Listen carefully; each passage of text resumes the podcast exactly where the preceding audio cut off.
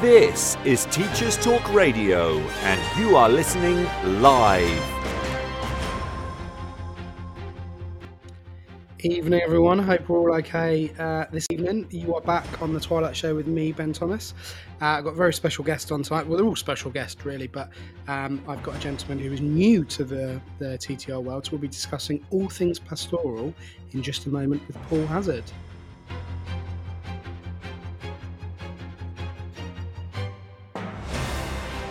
This is Teachers Talk Radio, and you are listening live. Tune in live at ttradio.org or to join in the conversation, download the Podbean app and search Teachers Talk Radio. Follow the hashtag TTRadio. Tune in, talk it out with Teachers Talk Radio.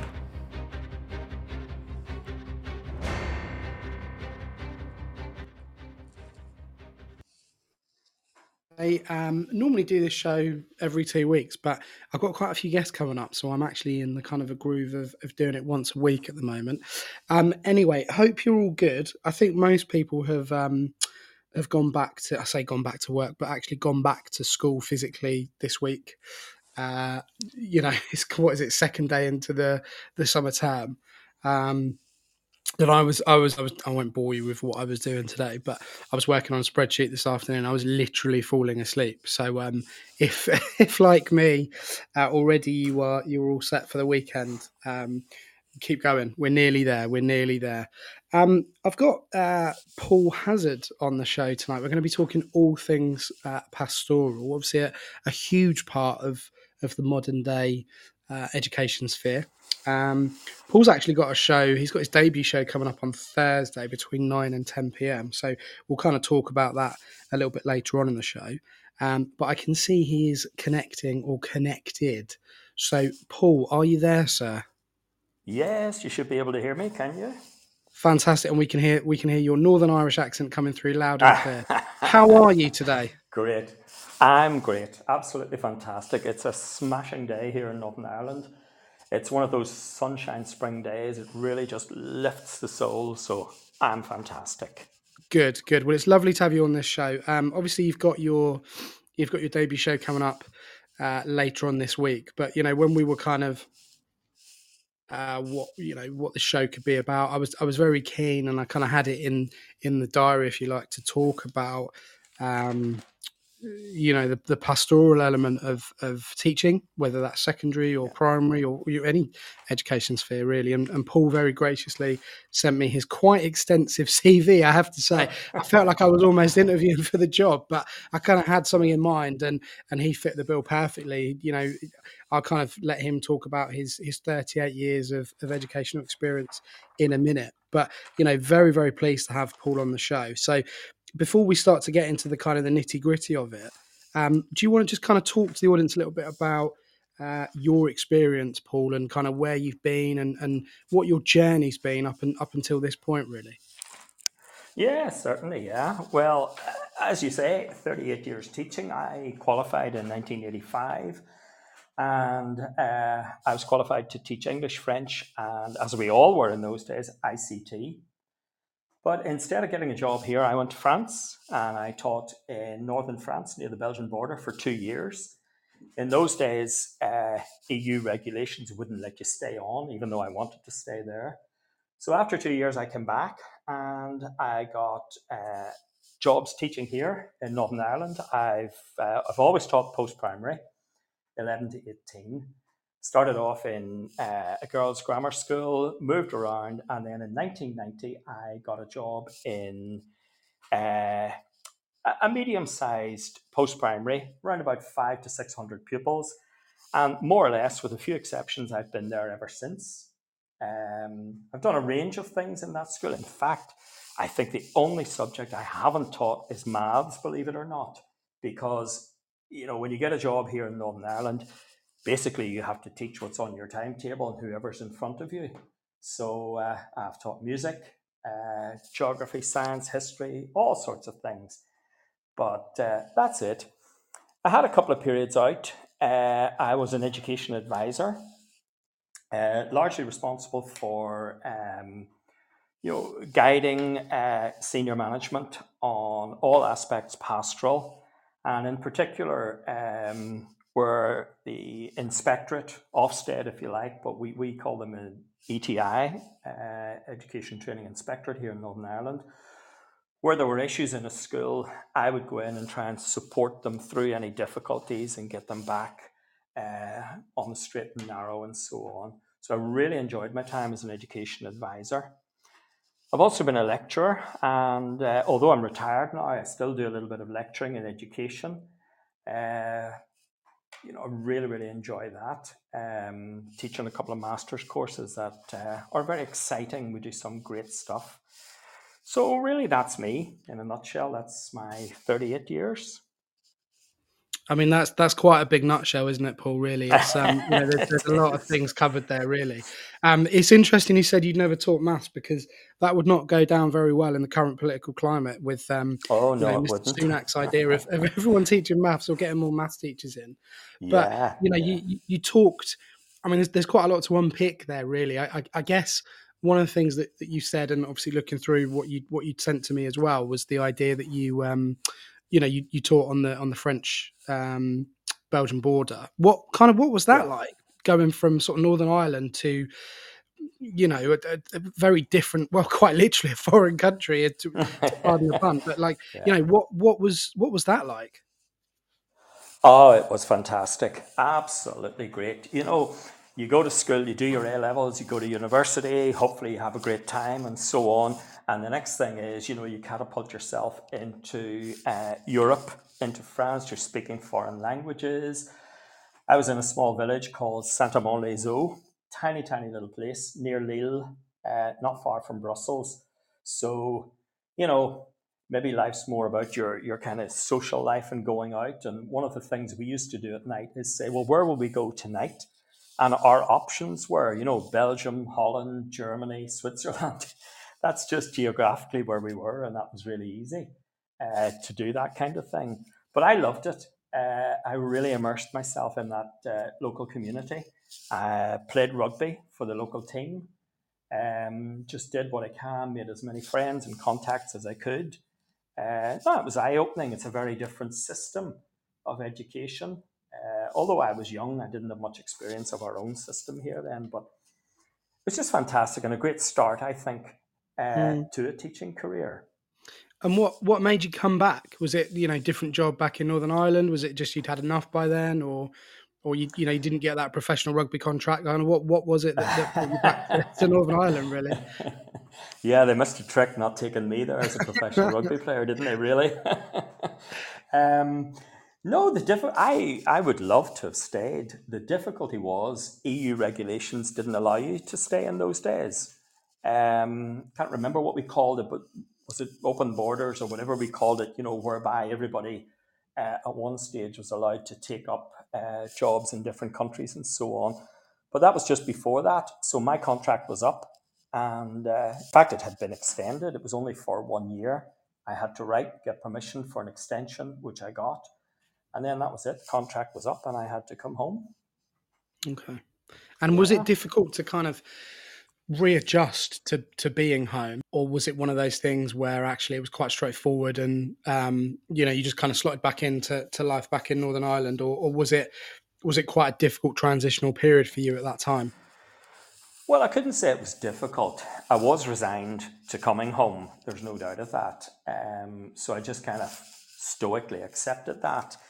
Um, it's, a, it's a very very different life in mainland, mainland europe um, there was a whole sense of freedom and uh, you know mixing with everybody. There's all that inspiration with different languages and foods and everything.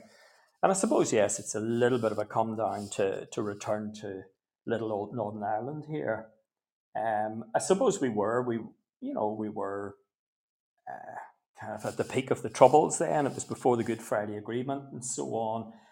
Um, you know, we soldiers on the street. We couldn't go to shops without showing our, our bags, emptying our pockets, being searched, and so on. Very mm. limited in, in where we could go and things, you know. It, it, that didn't really affect people like me too, too much, but you were aware that this is a different climate, it's a different happening, it's a different kind of sense about the place. And I suppose I missed um, I missed being in Europe. Love going back on holidays, of course. And I do kind of just, you know, there's something like the key in the lock goes back into that sense of youth and freedom and uh, kind of vibrancy for life and so on. That's not to say that we don't have it here in Northern Ireland. We certainly do. Um, but there's just something different about Europe and languages and people.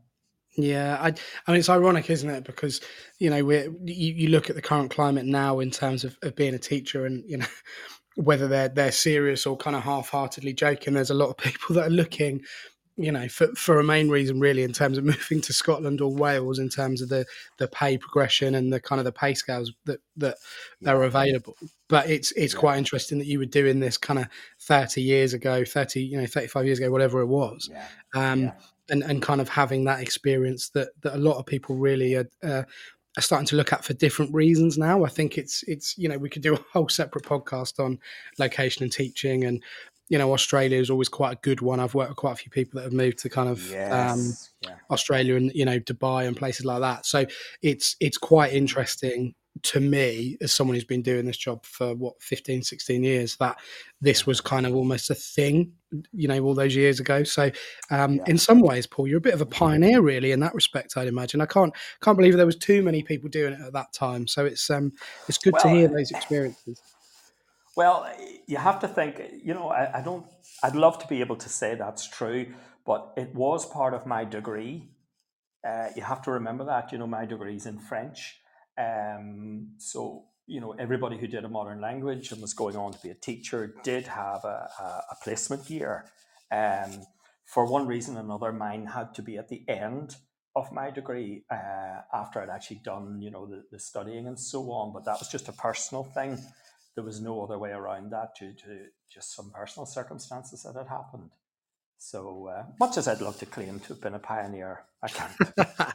well, I think it's good, Paul, because you know we have, um, you know, we have a range of people that listen to these shows in terms of where they're at in uh, their career, where they're at in terms of whether they're, you know, a, a class teacher, uh, senior leaders. So it's it's good to kind of to get a variety of of um, you know different viewpoints and kind of share that really and, and i always like to to kind of dive into people's experiences in terms of you know where they've been where they are now and, and where they want to go so it's, it's really interesting to talk yeah. to you on that and just kind of picking up um you know obviously it, if people should be aware i guess but the troubles were, were obviously a huge and and, and, difficult period for, for Northern Ireland. But you know, you, you mentioned that you were working in a school at that point, and you know, you talked about um, the issues with kind of moving around freely and showing badges and stuff like that. I mean, we're obviously here to talk about you know pastoral elements of, of school but i'm assuming that that period of your career must have taught you an awful lot about the other side of teaching in terms of the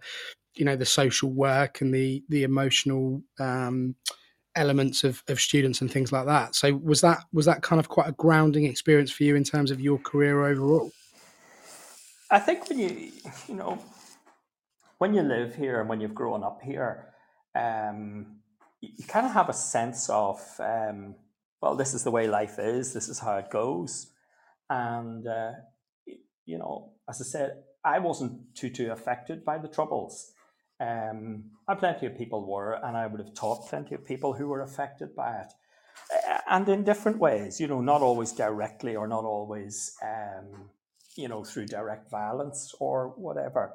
But yes, it was always there. You were more aware of it than you were witnessing it.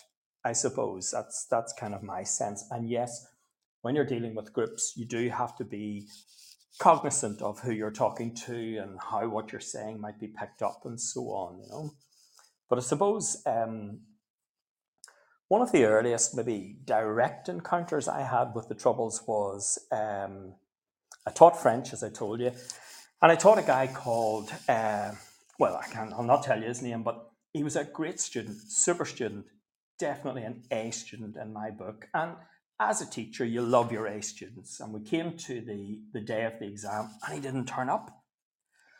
Now, what we would have done very pastorally in my school is um, the principal would have allowed us to jump in the car, go to the house, find out what's going on, get him in, do the exam, and so on. And I drove to the house and I knocked on the door, and his mummy said, Mr. Hazzard, I'm very sorry, he won't be going in today. I said, But look, he's done all this work, he's in for an A, and this is going to be dreadful. And she said, No, I'll never get him out of bed. And I said, Well, why not? And she said, Well, he had to be up throwing stones over the peace wall last night. And, you know, that kind of thing happened. People forget, you know, those kind of incidental things that went on as part of the Troubles. It wasn't all direct violence, it was, you know, things that curtailed our lives and so on. Mm. Turns out he didn't come in, he didn't do his exam, and he was my star student. Such mm. a pity. That is that's quite a story, isn't it? I mean, you know, it's I, it's always dependent on where you work and the kind of experiences that your your cohorts and children and students have. But that you know, th- there will be, I'm sure, a number of educators, you know, your age and and who experience that kind of thing, and that's quite, you know, for for me to hear that that that's quite a sobering thing, really. Um, and I and I guess it it doesn't i wouldn't say it would it would i mean obviously i can't speak for, for how you feel about it but i guess it there is a point where it kind of hardens you a little bit and you you kind of become a bit more aware of not just as you say kind of passing exams and and going through the education system. You, you're dealing really with kind of young adults and, and how they see the world. And when you've got something like the troubles going on you know around you and on your doorstep and as you said kind of almost hanging over you and being there it, it must yeah. change or it must have changed kind of how you dealt really um, in terms of the students you had. And I, I guess really, I think it definitely, yeah. Sorry, Paul, go for it. Yeah. Yeah, yeah, yeah. yeah. No, it definitely does. Um, and you do get a sense of, you know, their lives are just more than the half hour that's in front of you, or certainly I did. And I was always looking um, to do things with uh, students that would, you know, enhance the quality of their lives, you know, that would really kind of um, allow them to see that they had lots of opportunities and all they had to do was kind of shrug off the kind of the parochialism and you know embrace the big world that's out there. Um, and i always loved this idea of doing things with uh, students that would kind of raise all the boats just in the way the tide comes in and raises all the boats. And one of the ways, you know, I thought I could be most effective in doing that was making sure that anywhere I worked, that ethos, that pastoral care was of such quality that would allow, you know, kind of ring of safety so that students could be themselves, they could have their dreams, they could have their wishes, and, you know, at least for six hours a day with us, you know, they could try their best to fulfill their potential and so on. Funny, I mean, we're going to look at that on Thursday night in the Late Late Show, uh, 9 to 10. I have a fantastic guest, uh, Alistair Hamill, coming on.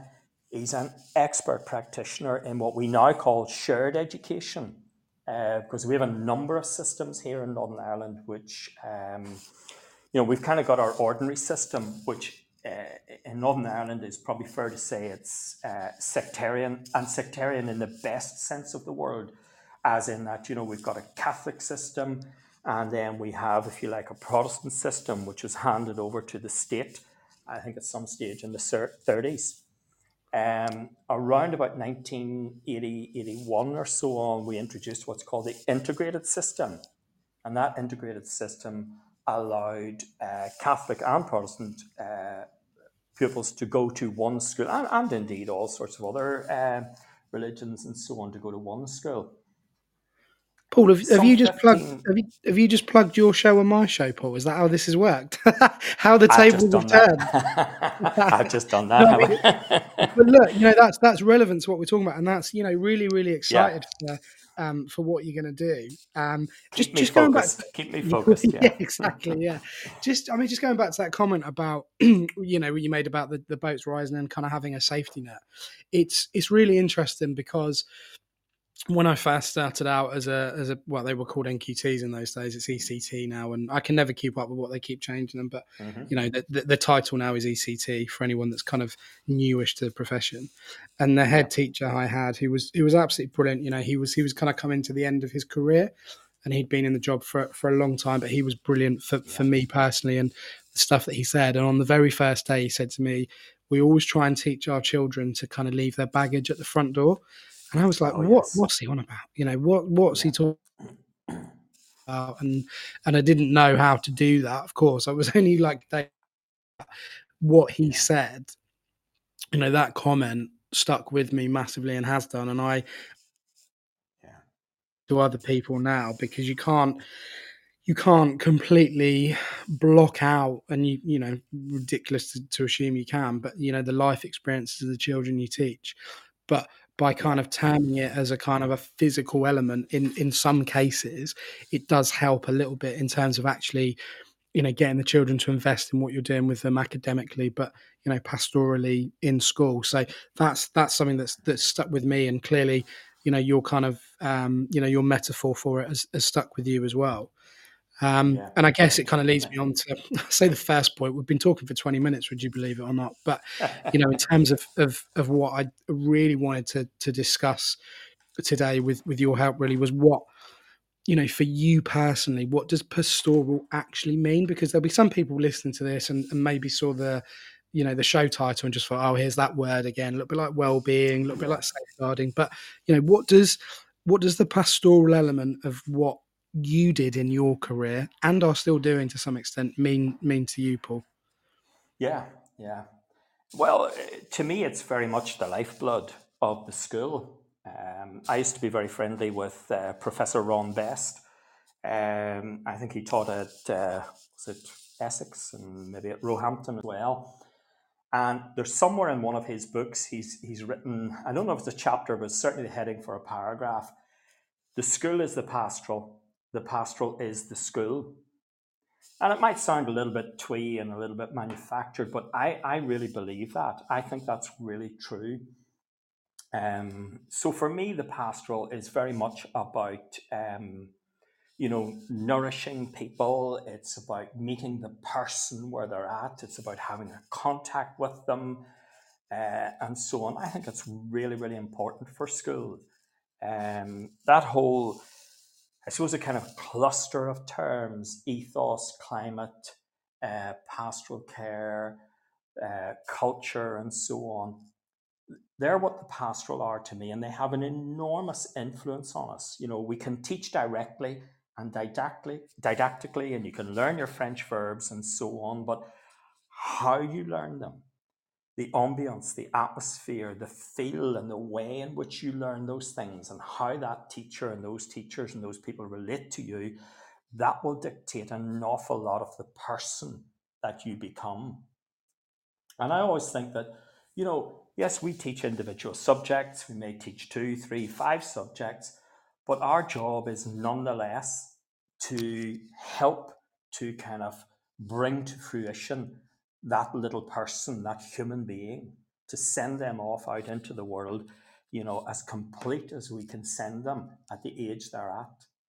Um, the, the, the reverse, I suppose, of it is to think about ourselves as teachers and think who were the people that influenced us? And, you know, I would say with a fair degree of certainty, it will not be the person who taught you, you know, your French verb. Well, it could be the person, but you're not influenced by them because mm. of the French verbs they taught you. You're influenced because of how they related, the person they were, how they treated you, the esteem in which they held you. So for me, you know, pastoral care is, you know, very much the school. And it's often felt more in its absence, if you like. It's a bit like the oxygen in the air. We kind of take it for granted. It's there. We go about our business. But when it's gone, we suddenly realize how crucial, how central, how important it is to everything that we do. I mean, it's you know what fascinated listening to you because I I really like talking. Um, really like talking anyway, but I really like talking about the pastoral element of of education, and I think what's been really good for me personally is that it's it's not it's kind of not an element anymore, even though I've just called it that. It, it's you know I've I've always found it said, I think you used the word ambience and the kind of setting and the mood and Mm. everything else is is more important potentially than what you're teaching. And I I kind of learned very quickly in my career that I needed to play to my strengths. You know, I like I like to be tidy. I like people Yeah. to be polite and respectful. I like to make sure that you know, or like to make sure that my classes were engaging and inviting from an from an environmental point of view.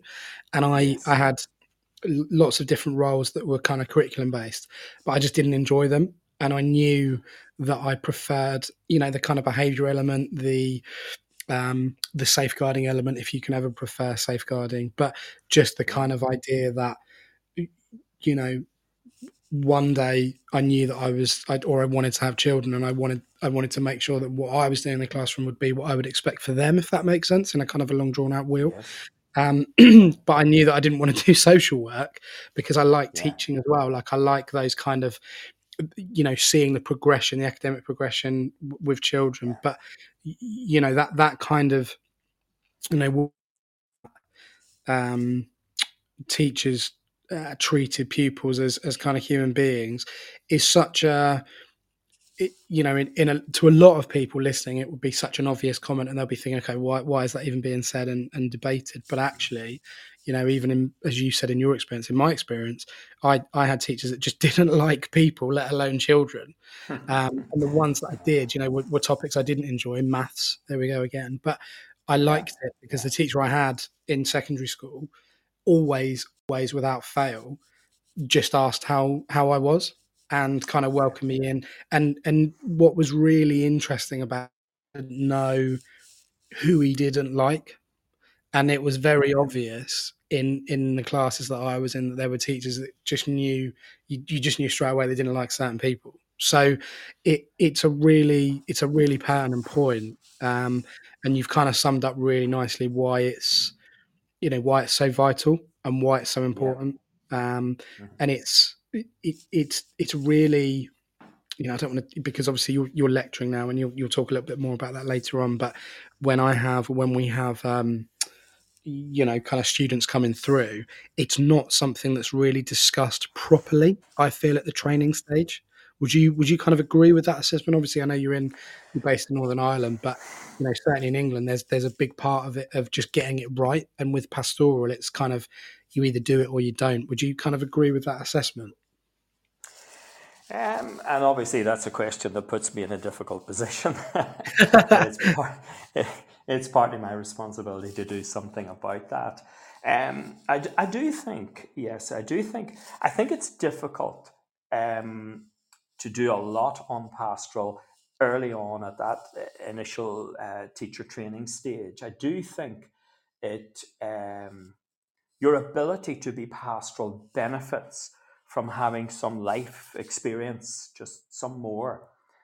I think young teachers, uh, trainee teachers, and, and young teachers are busy learning their craft. And I think that's fine. I think that's great. I think we need to be expert, uh, well crafted teachers. I think that's very, very, very important.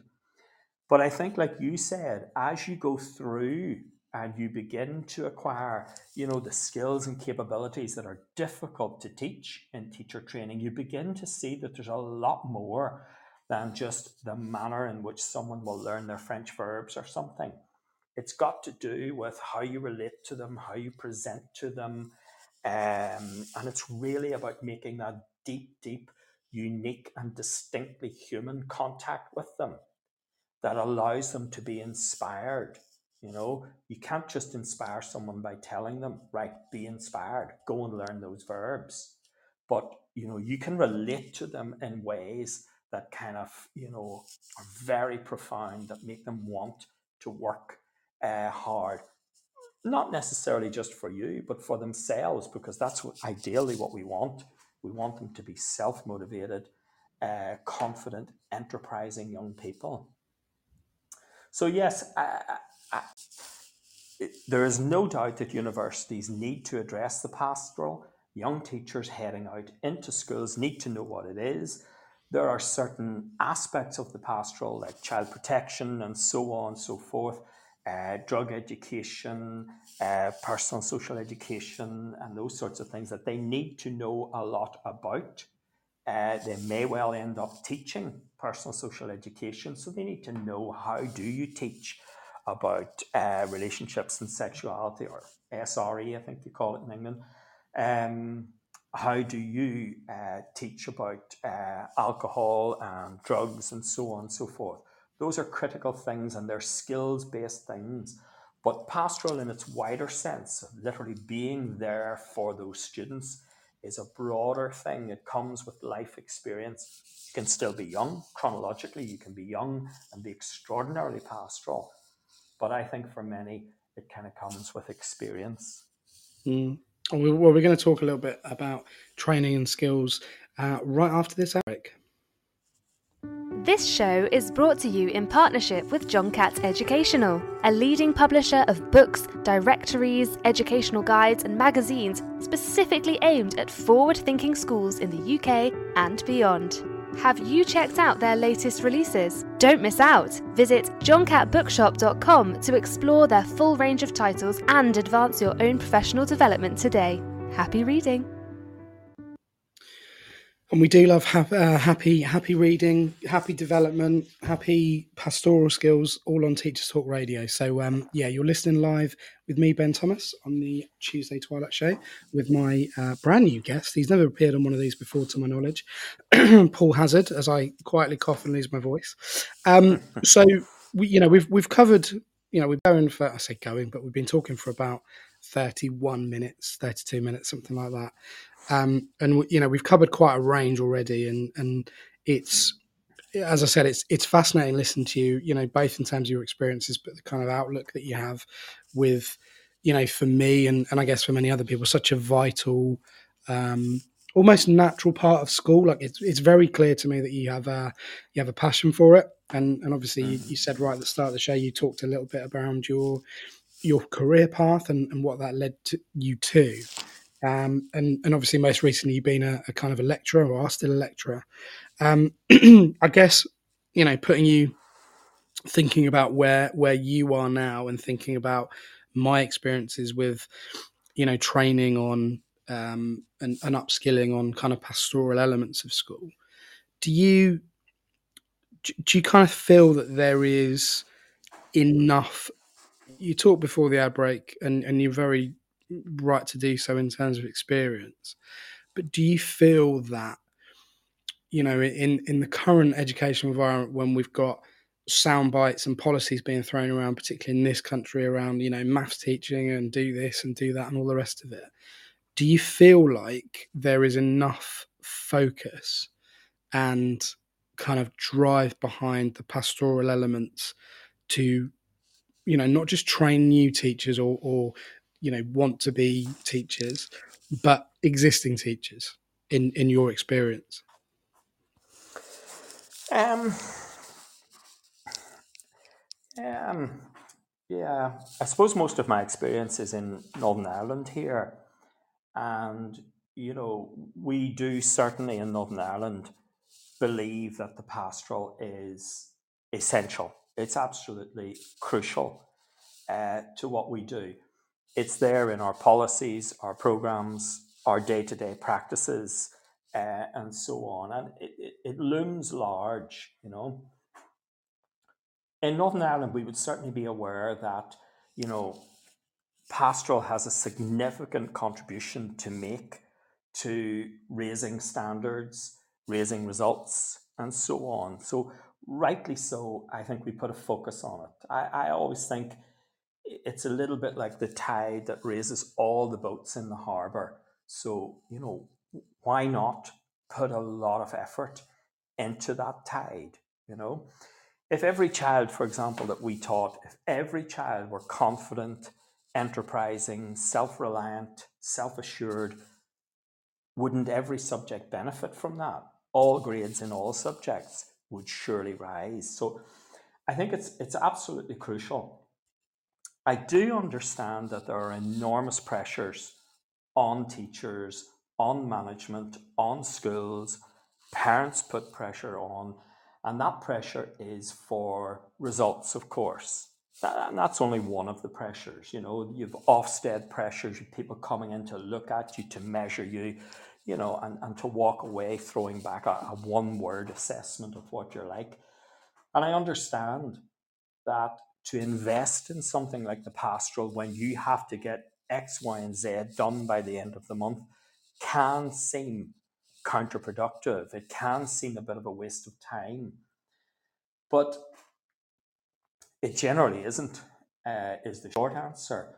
Um, but there is a job maybe to be done to persuade a lot of teachers, a lot of managements, governors, and others, those people I mentioned. There is a job to be done to persuade them of the value of the pastoral. And again, and you, will realize I like my metaphors and my stories it's a little bit like you know the Karate Kid and uh, Mr. Miyagi, and he tells him to yeah. go out and he has to you know polish the car, and it's wax on, it's wax off, and you know the Karate Kid's absolutely exhausted and his arms are wrecked, and he doesn't understand. It's not linking up, and it's not making sense for him. And he just can't get this, and he's about to throw the towel in and walk away and of course, they go to the competition and he's supremely trained. But he didn't realize all the while just the value of what he was doing. And I do think that if you're a busy mathematician, geographer, historian, languages teacher, and you've got your absolutely packed curriculum, you've got your GCSEs and your A levels come, I can understand that you want to drive your class really, really hard. And, you know, form class in the morning or registration or and so on, and some child coming with an issue or a difficulty, or, you know, a vice principal comes down and tells you there's an issue with that class, you need to address that before you do A, B, and C. I can understand how that puts pressure on teachers. But uh, my experience, and you know, I could point to an awful lot of people who are convinced that uh, sorting issues uh, and so on, doing it first, is a much better way of uh, clearing children's minds of worries and stresses so that then they focus on you, they give attention, they do the work much better. And, you know, Ben, I'd like to say as well, you know, people think the pastoral is a lot to do with deficiency and problem solving and managing things like drugs or mm. behavior and this and that. And, and that is all true. It is all, uh, it, it is a lot to do with that. But I think it's much more than just the deficiency aspects that children in society and schools have to deal with. There's a lot to do, you know, with ambition um, the three schools I taught in here in Northern Ireland, I was head of careers uh, in all of them because I think, you know, there's a lot about helping children to see clear pathways for themselves, allowing them to see a clear route ahead, and then helping and supporting them, uh, both directly and through your subjects, to kind of fulfill, you know, their ambition and their drive towards something. So yes, I think there are difficulties. Okay, there's no doubt about that. But um, the wise teacher will be a Mr. Miyagi, and he will understand that um, you know sorting things out, helping children with the pastoral, having a good, strong vision of what it's about. Um, in the end, brings great results. Paula, I don't think there's going to be too many. Uh teacher led um, podcasts this year, maybe even you know in the next couple of years that are going to relate pastoral care to to the Mr. Miyagi story you've just told. But yeah, if people are listening and they've they've not seen the movie, uh, The Lion King is fantastic. So go out and, and check that one because it's it's a really good one. No, I'm joking. It's obviously the Karate Kid, but it's uh, yeah, it's it's a good one. Um, I mean, uh, you, are right. You know, it's a it's a really good you know, one of, one of the main reasons I like doing the show is because I get to speak to a, a, lot of different people, and one of the one of the things that I really enjoy is kind of having my own views change and challenge and things like that. And actually, what what you've just said about pastoral almost being kind of reactive, but actually it's it's more about the proactive element of of what you do is is just absolutely spot on for me because you know when you consider all the things that come under a kind of a pastoral umbrella if there was such a thing a lot of the the systems that schools put in place and they want to create into the culture and ethos which ultimately should be for the benefit of the pupils in that school. And, and we all know that there are schools out there that don't do it for those a separate pod on that. But actually creating that culture yeah. and that kind of you know this this desire to want to make the school building the best it can be for the for the pupils that use it most is absolutely vital. And that's a really really interesting point about you know being proactive and and and not just dealing with the kind of the negative element of or the per- perceived negative element of of pastoral care. So yeah i mean that's that's a really um a really pertinent point i think. In terms of you know, talking from a, a, Northern Irish point of view now, in terms of kind of guidance for um, for teachers, whether they're experienced, whether they're new, whether they're class teachers, whether they're classroom support assistants, kind of what, how is how is that that guidance filtered down from you know the the top echelons of the Northern Irish education department to school level? Uh, do you have any understanding or idea of how that how that operates because I think it's quite good for, for people to listen to to how that works really. Well, I suppose in the old days it used to happen through people like me who, uh, you know, when I was an education advisor, schools would contact me uh, and I would go out, I would listen to the management of the school, I would get a sense of what they wanted to achieve, what maybe they needed, and I would negotiate some in service with them. It could be a day, could be three days, could even be a week, uh, could maybe be a week spread over a year or, or something like that. And that's how it would have happened in the old days. Uh, cutbacks and so on and so forth have meant that um, our support services are really pared back to next to nothing. Um, universities have, well, they might contribute a little bit, uh, but people would need to come and do a master's course with the likes of me or someone uh, like that. Uh, but universities really have other work to do and they need to focus on their students. In Northern Ireland, and again, um, you know, we'll talk a little bit about this on Thursday night. Um, in Northern Ireland, we have um, a kind of concept, if you like, called Every School a Good School. It's a kind of a program of raising standards across the board. And there's a document in that um, kind of clutch or, or set of documents uh, called uh, Learning Leaders. And one of the things that Learning Leaders promotes is what you might call the cascade model. In other words, uh, you know, you, you observe good practice somewhere and you would maybe go along to that school or that individual who might then lead some in service uh, in an area learning community. An area learning community would be a cluster of schools that maybe work together and so on. I suppose that's how, um, outside of academia, that's really how uh, pastoral is shared and kind of inspired, and teachers get their, their training and so on nowadays. You know? Um, it's it's fine in the climate where there isn't much money and there aren't advisors and you know that strong sense of you know uh, a, a single strong vision and leadership who can you know go into schools and take in service and inspire staff and really change the direction of a, of a management in the absence of that you know the cascade model is is fine it, it works it works well um, i suppose you know, it's limited in time.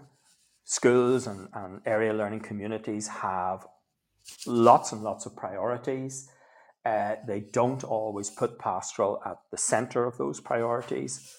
So, you know, that's more the petty, but that's how it is the minute.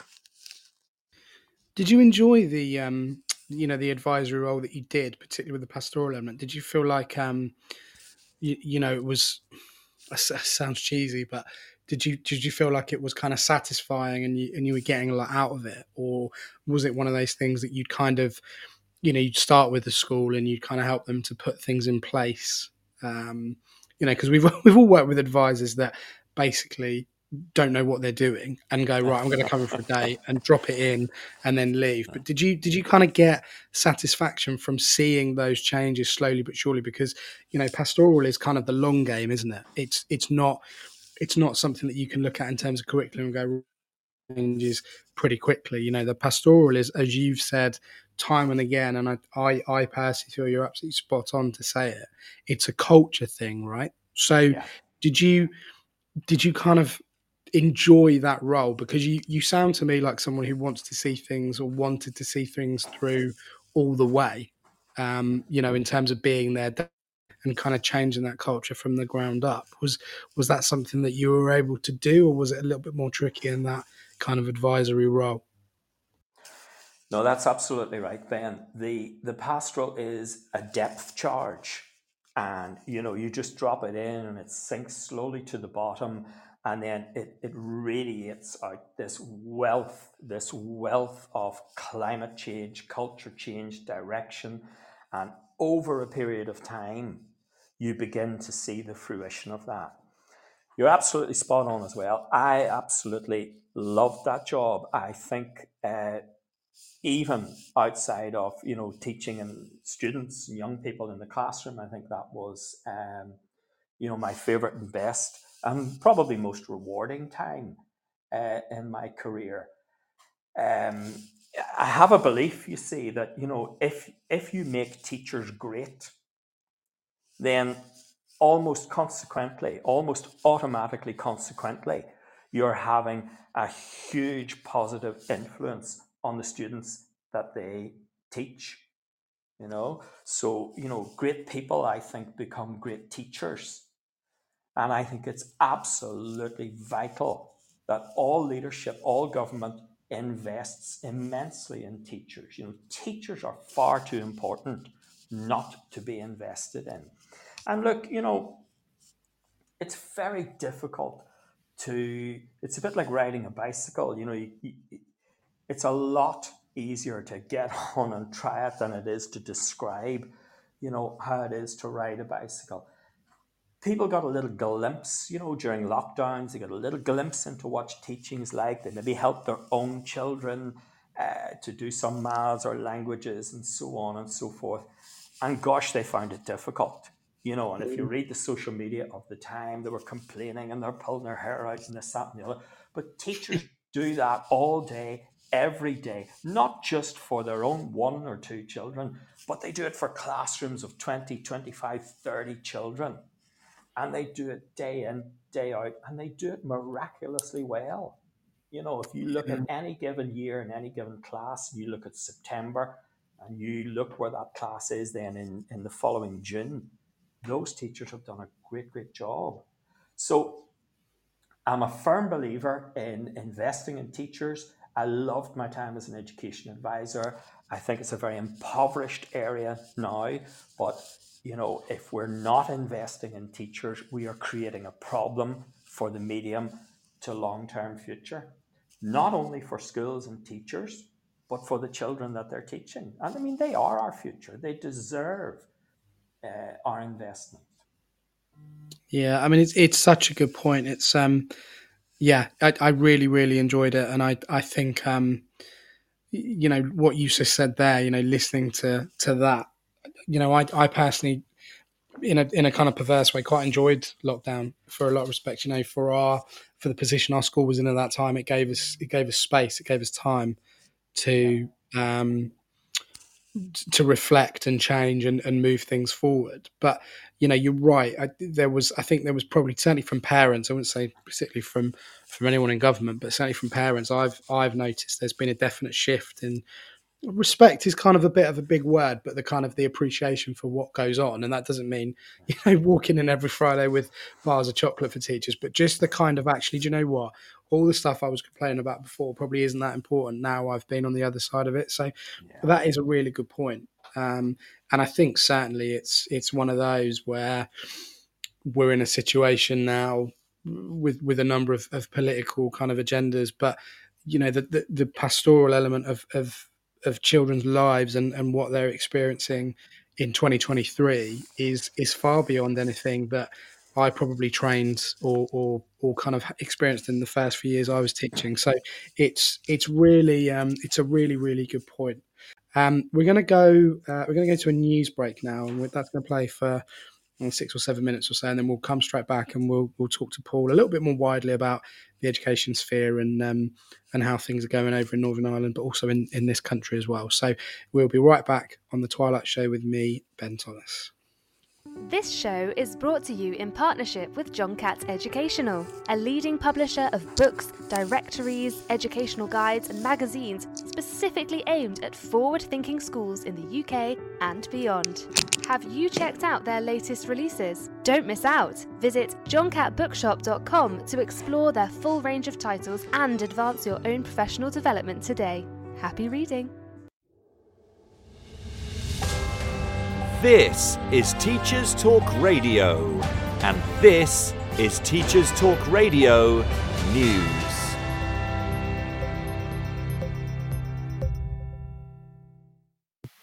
In union news, Daniel Kebede has been elected leader of the National Education Union. The union is the largest teachers' union and has been at the forefront of industrial action over teachers' pay in recent months. Mr Kebede said in a statement, after taking 69% of the vote to win the election, I am honoured to have been elected as General Secretary. I would like to thank everyone who has supported and campaigned for me.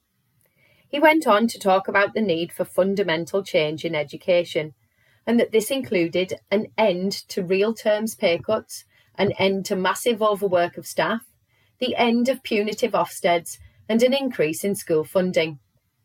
He also thanked current Joint General Secretaries Kevin Courtney and Dr Mary Bousted for their inspiring leadership over the last six years. They will step down at the end of August. The BBC reports that, according to a leaked government document, almost a quarter of teachers in England are working 12 hour days, with around 60% of teachers saying they were doing 60 hours a week or more. The research by the Department for Education was carried out during spring 2022, but the findings have not been officially made public.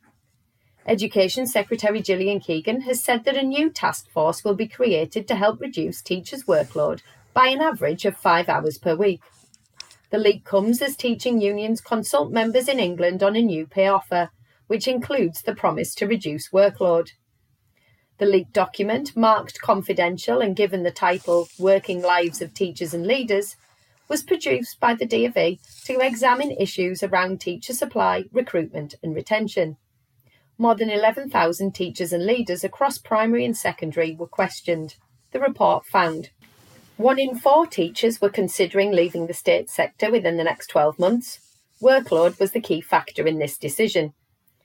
Three quarters said they spent too much time on paperwork. Two thirds of leaders said they spent too much time responding to government policy changes. One in five said they had low satisfaction in their working life, whilst almost a half rated their anxiety levels as high. Almost three quarters of teachers described their workload as unacceptable. Dr. Mary Bousted of the NEU accused ministers of withholding important information from the peer review body although the government denied this. A spokesperson for the government insisted that the recent pay offer of 4.3% plus a £1,000 one off payment was fair and reasonable. The Department for Education has released an update site focusing on the review of the way relationship, sex, and health education is delivered. The update comes after a number of stories across media outlets prompted concern and outrage from some quarters and claims that hysteria is being whipped up by right wing agitators from others. RSHE education has been compulsory for pupils in primary schools since September 2020. In secondary schools, relationships and sex education must be taught. The review, which will be completed by an expert panel, will focus on how to ensure pupils have access to age appropriate information and how to place protection from pupils being introduced to things that they are too young to understand properly. The panel will also consider how age ratings can be introduced for different parts of the curriculum. The review will be completed before the end of 2023. As we approach Easter, the debate about supporting families who receive support through free school meals should be supported in holiday times, and it's opened up again. The big issue raises concerns that despite the cost of living crisis, many families will go without support until term begins again. In what it calls a postcode lottery for support, many families will miss out as current funding largely depends on where you live. In England, the government is not directly funding free school meals over the Easter break, but support may be available if local councils decide to provide meals or vouchers. Many councils are relying on the Holiday Activities and Food Programme to support low income families. In Scotland, some councils are offering free school meals payments to low income families, but universal free school meals for children in primary 1 to 5 will not be available. There is some support available, but it varies by council, as does the amount of support being offered. The Welsh Government has made free meals available throughout the holiday period. The Government in Wales announced that £9 million has been provided to support eligible pupils with a free meal up to the end of May half term, including all bank holidays. The support will take the form of meal vouchers, money, or packed lunches. In Northern Ireland, no free school meal provision is available. The previous holiday hunger payments of £27 per fortnight ceased on April the 1st. A Department for Education spokesperson said it was because additional ring fenced funding had ended. But campaigners focusing on food poverty said the decision was abhorrent. This has been your Teachers Talk Radio News with Joe Fox. Talk Radio, and you are listening live.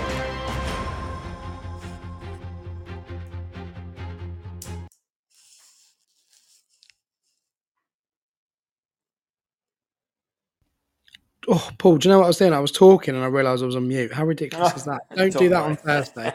Honestly, tricks of the trade. Always have your microphone on. That's always always a good shout.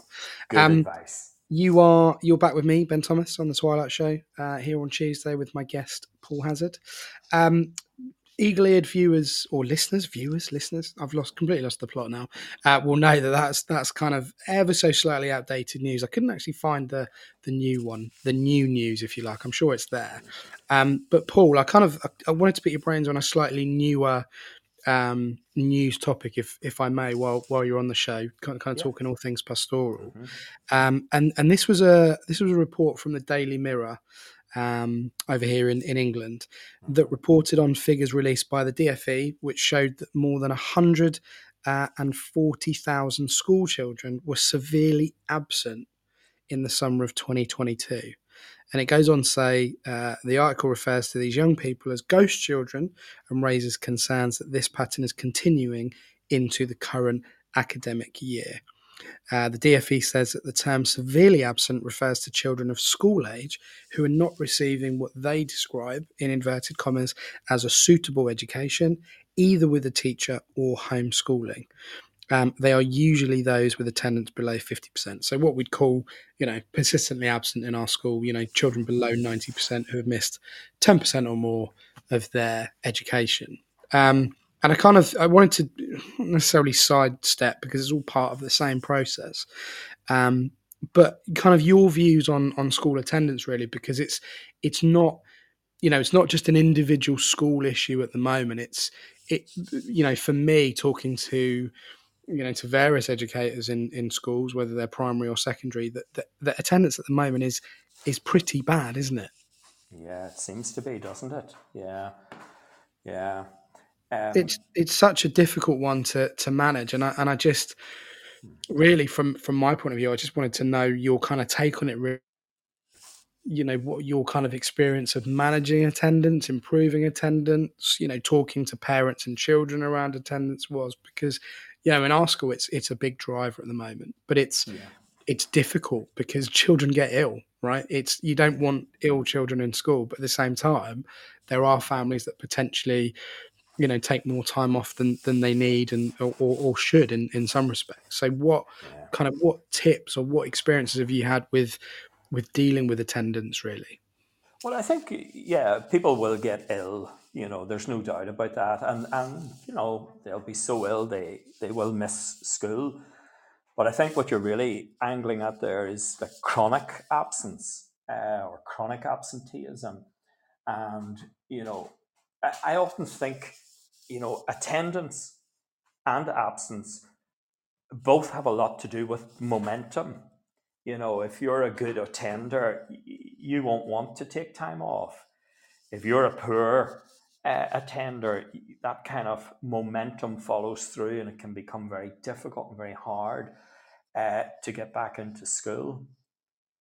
Um, and then, you know, there are all the issues that go along with that. And it's not just exams and so on. I mean, where do they learn to socialize and where do they learn to get on with people and all sorts of things like that?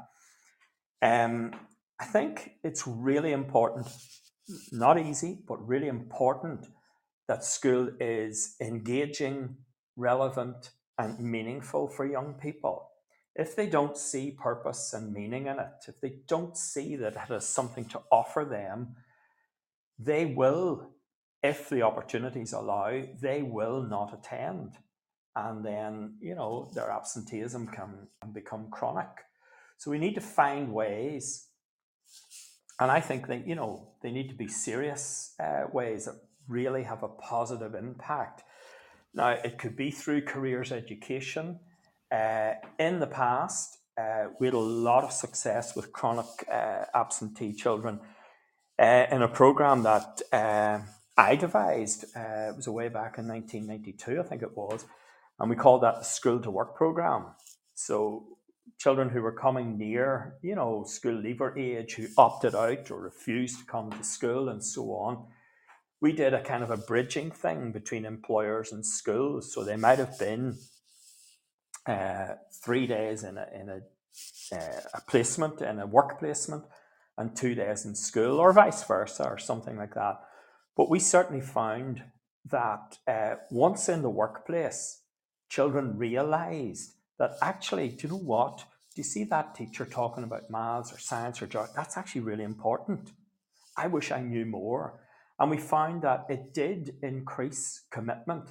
In fact, we used to have such success with some children, not all, but, but a few of them, that even when they'd progressed beyond compulsory school age, they wanted to come back. Um, so I do think um, I do think things like that need to happen, um, and we need to look at an education system that's much more appropriate, much more flexible, and much more able to meet uh, the, the needs, personal needs, the psychological, the motivational, uh, the career, and the aspiration needs of every child. You know, we probably clump uh, children together too much and get them to GCSE and key stages and so on and think, you know, one size fits all there. It doesn't anymore. It doesn't. And children are very savvy about what the world is like, and social media keeps them informed of avenues they can can go down. I'm not saying it's good uh, mm. necessarily, but um, you know they're much more savvy in what they want to do, um, yeah. You know, hard pill to swallow, but schools have a lot to compete with. It's very, very difficult to compete with, you know, the pop stars, the footballers, the social media, the influencers, and so on. And they just draw children away in droves. And they yeah. just kill I mean, off motivation and commitment.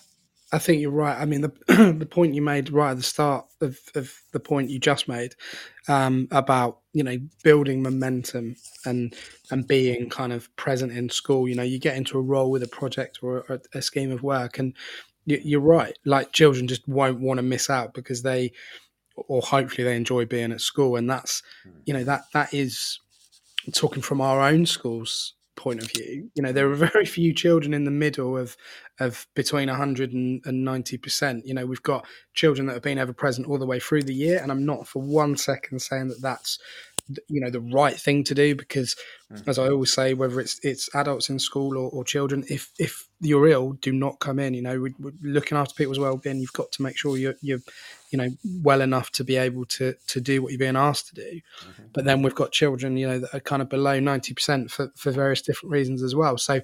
kind of i think getting that momentum and, and kind of building that is is a really important point and also you know that the point you made about kind of almost fitting into school and how they see themselves in that what is essentially a, an organization institution like where where do they fit within that?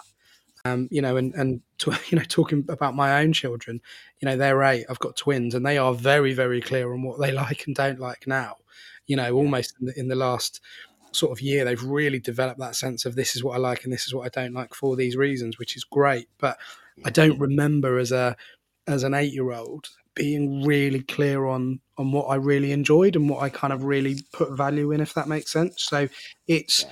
it's an ever changing world, and you're right that that idea about schools kind of competing is is a is a again another good point in a, in a list of long ones that you've made tonight, Paul. Mm-hmm. Really, but it's it, it really is true in the fact that you know on occasions attendance is because they just feel like they've got better things to do and they don't you know particularly for i'm assuming for older pupils they just don't want to be there because there's there's loads of other not necessarily negative temptations but they want to do other things rather than be at school. So yeah it's it's a it's a good point about school having to um you know to battle and and kind of pitch themselves somewhere really. Um obviously you know we, we're all aware of the legal duty of attending school but actually you know when when pupils get older they're just like you know what? I'm just not going to bother. I don't like it for xyz and and that's where you know we've discussed already on the show tonight the pastoral element the kind of the caring element the the nurturing element really has to come in.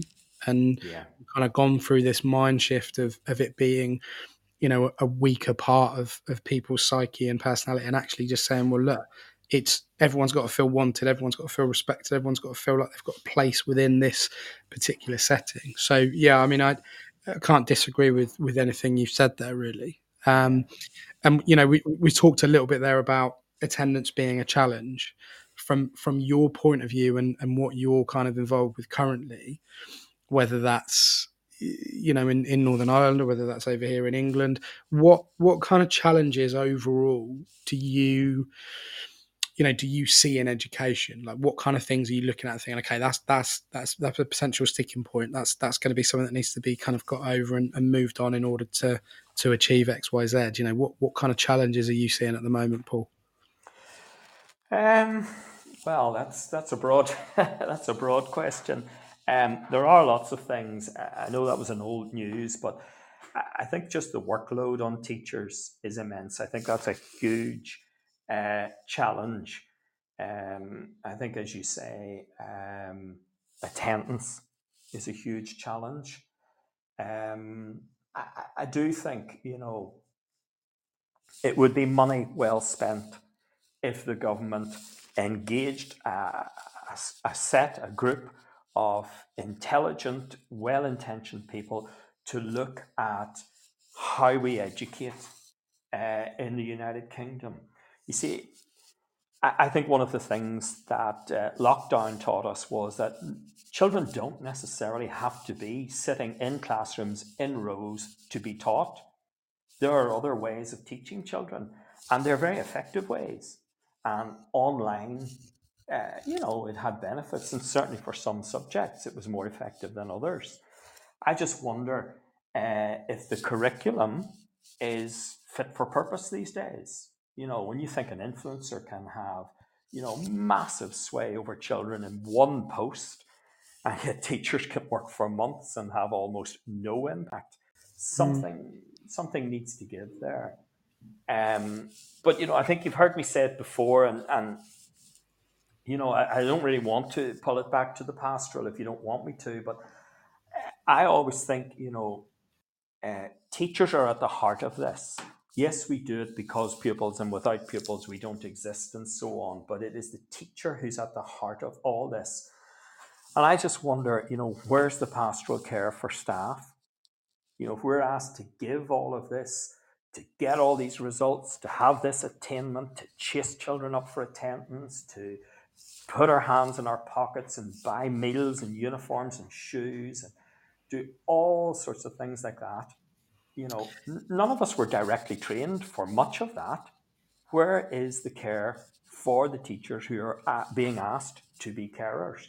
Because hmm. very mm. few of us walk in, teach our subject, plan our lessons, mark our work, and you know, walk out again.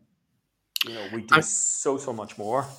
I mean, it's it's a good point. You know, there was um, in the wake of you know the who, who actually I think I've said this before on my show, but she um, she worked in in my local area, so she's very well known to a lot of people I know, uh, a lot of people that I've worked with, and, and kind of the community in general. So it's it's been um, yeah, it's been very very difficult time with that. But there was a, a guy um, a guy called Dave McPartlin who is a head uh, head teacher, and he was on.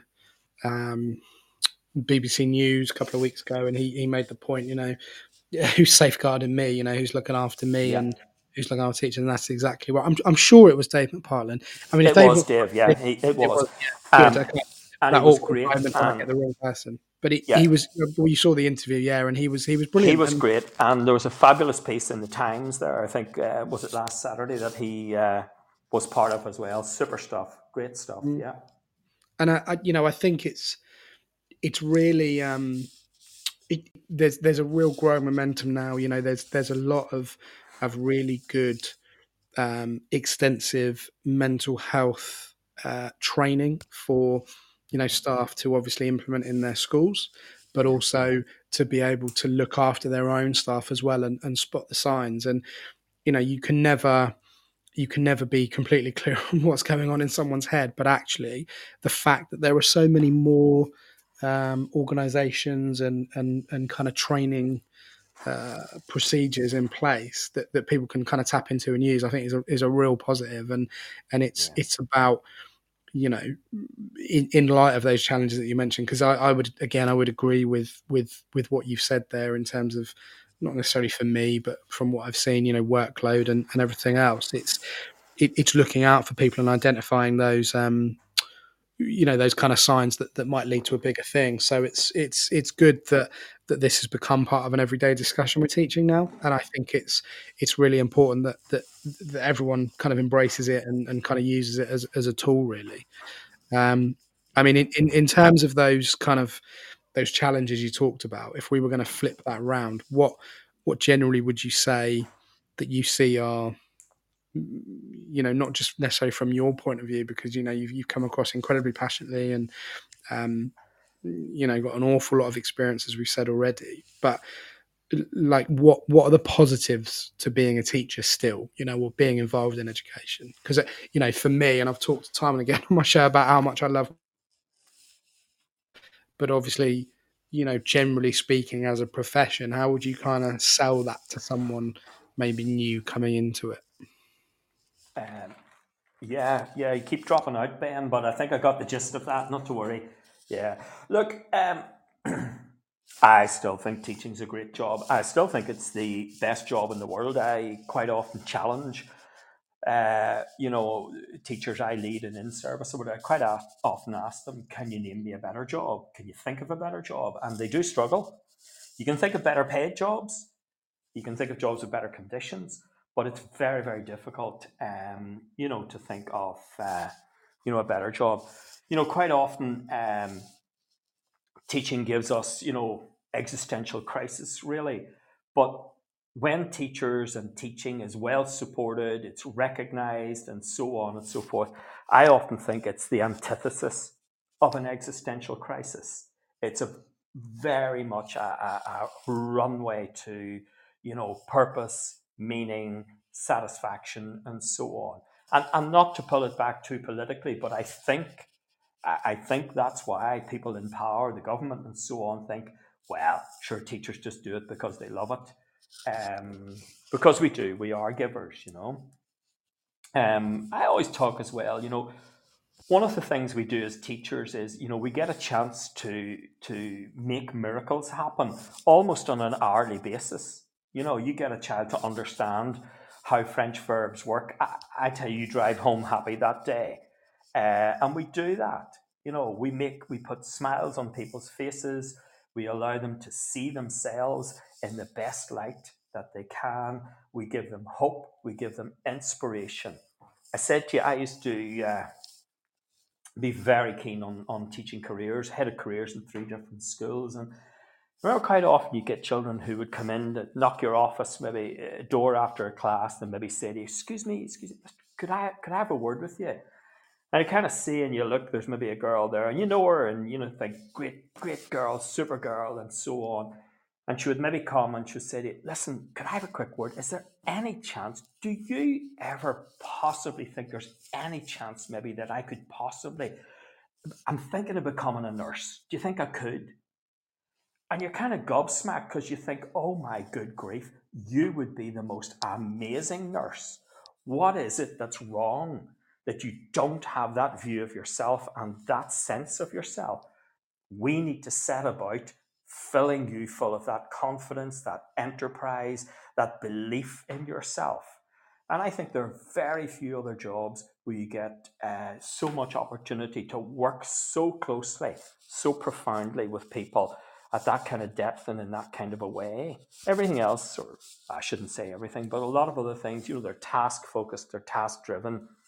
But we get an opportunity to work at the very heart, and the very pulse uh, of what it is to be a person. I think it's a great job, super duper. Yeah. Now, if they paid us, maybe. be.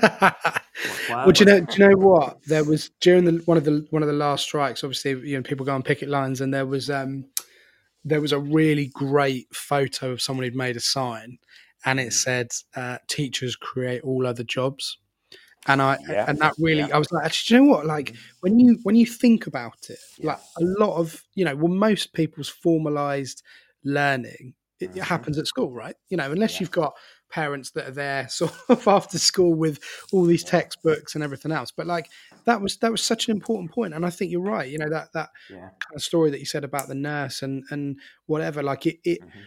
you know, obviously in your role as a as a careers advisor in, in schools, but you know we, that's what teachers try and do, right? Without sounding cliche and and, and cheesy, trying to open up.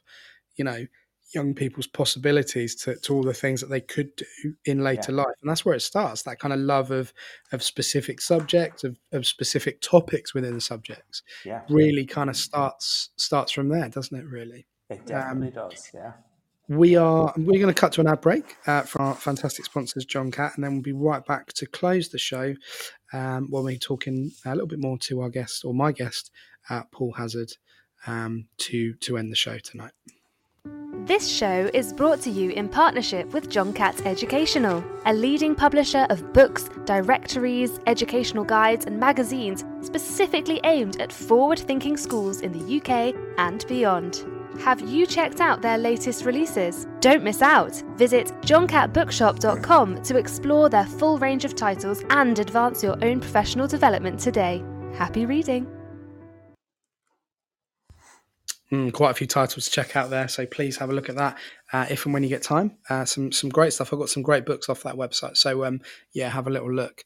Um, Paul, we're we're kind of we're rapidly coming to the end of, of the show, um, and and what you've kind of talked about in terms of the you know pastoral element and the kind of the specific features within that has been absolutely fantastic. It's been an absolute pleasure to talk to you. Um, being really nosy here, as I often am with my guests towards the end of the show, what you know, away from from your you know your passion for education and, and passion for kind of training new educators, what what kind of stuff do you do away from you know lecturing and, and, and the role that you have at the moment? Um, yeah, well, it's it's not nosy at all. It's important to know the person and the person you're listening to. Um, well, I'm retired now, which uh, of course is great. I love it. Uh, it gives me time and it gives me time to kind of do all the things I enjoy. So, you know, I like to stay fit. I should do a bit more. Um, you know, I do a lot of walking. I live in Northern Ireland. I live in a place near Newcastle, County Down, and we're absolutely uh, spoiled here for countryside. We have mountains, forests, the sea, lakes, all pathways everywhere for you know just getting out and uh, enjoying getting fit, fresh air, and everything. Um, so I do a lot of that. I would also be an avid reader, um, and I used to read a lot of um, you know academic books and and so on and so forth. But uh, really, since retiring uh, I've turned much more to uh, pick up one of my first loves, which is reading fiction. Um, and I would read fiction in French and English. Uh, I'm trying to learn a little bit of Italian as well. That's that's coming on rightly. Um, so that's it. Just spending time with family, uh, out and about, walking, just uh, enjoying life. That's what I do. Sounds like you got a perfect balance there. Really, that where, where you live sounds phenomenal. Actually, sounds it's incredible. fantastic. It's great. So, yeah. um, yeah, if anyone's if anyone's looking for a holiday, maybe check out that part of, of Northern Ireland because it sounds absolutely wonderful. oh, um, yeah. Paul, listen, you you gave a kind of a mini plug for your show. Um, Oh, yeah. and you're, you're kind of you're you're coming up to to your debut show, which is going to be on Thursday between nine and ten. Yes. Um, talk to us a little bit about um, you know your guest and and what your what kind of the focus on is really, and you know you've got you've got two minutes to sum it up. I'll give you that free plug. How about that? Two minutes. Two minutes to plug the show. Well, Ben, it's the Late Late Show. It's this Thursday evening, 9 to 10. And we're going to talk about shared education. I think I mentioned it already. It's it's unique to Northern Ireland. Uh, certainly in the in the UK, it's unique to Northern Ireland. It's a way of educating children, of sharing their education, uh, whilst also respecting the backgrounds that they come from and, and so forth. Um, my guest is Alistair Hamill, who teaches in Lurgan, and he would be an expert in. He's done some amazing things along with uh, the other schools in the Lurgan area in terms of shared education. They've had a, a fabulous impact on the attitudes, the values, and the abilities of the young people in that area, really to extend their empathy, their understanding, to try and eradicate suspicion, and uh, just basically to get along with each other. So I'm really it. looking That's forward to it, and evening. it's um, yeah, it's it's really good to kind of get. I mean, I'm I'm acting like I've done thousands of shows. I really haven't. I don't think I've even done ten yet on my own. But it, it's quite incredible how quickly you you get into it and how you know I've I've really enjoyed kind of doing my show. So I hope that this is the start of of many many shows for you on on Thursday, Paul, and that you know everyone tunes in and, and listens to to what you've got to say. You know, from from my point of view, I've really really enjoyed having you um, on the show and talking through kind of you know pastoral element of education and and you know how important that actually is. And it's it's really really clear to me that that even though you know you're retired not that that's a bad thing. I think i'm just saying that out of jealousy really to be honest paul you you know you've still got you know a really good grasp of what's going on but also the kind of the passion never seems to to or hasn't left you if that makes sense. And i think you know from from someone who listens to to these shows as well not just hosting my own it's it's great that you know we've got someone else coming in with a different perspective you know living in a different locality and and kind of really unpicking sort of key points in education so paul thank you so much for for being my guest tonight i really really appreciate you coming on and i hope uh, you've enjoyed it as well Ben, I've really enjoyed it. Thank you very much. No problem at all. Well, you you take care. Best of luck uh, for Thursday. We've got a lot of shows coming up. We're actually on a bit of a marathon tonight, really, on on Teachers Talk Radio because straight after me, Lucy's on, I believe, and then we're going. I think we're going right up until ten o'clock. So, um, yeah, it's it's probably one of those things where you need to kind of do eat something very very quickly and then get straight back on to Teachers Talk Radio website where you can hear all of our live shows and also through Twitter as well. And obviously, if you've missed any part of this show and you want to listen back, uh, it is available through the Podbean account. Uh, just search Teachers Talk Radio. And if you want to listen back to this one, my name is Ben Thomas. You've been a fantastic audience. Thank you so much to everybody for listening. Enjoy the rest of your week, and uh, we will see you soon. You've been listening to Teachers Talk Radio. Tune in live and listen back at ttradio. Hearing from you next time on Teachers Talk Radio.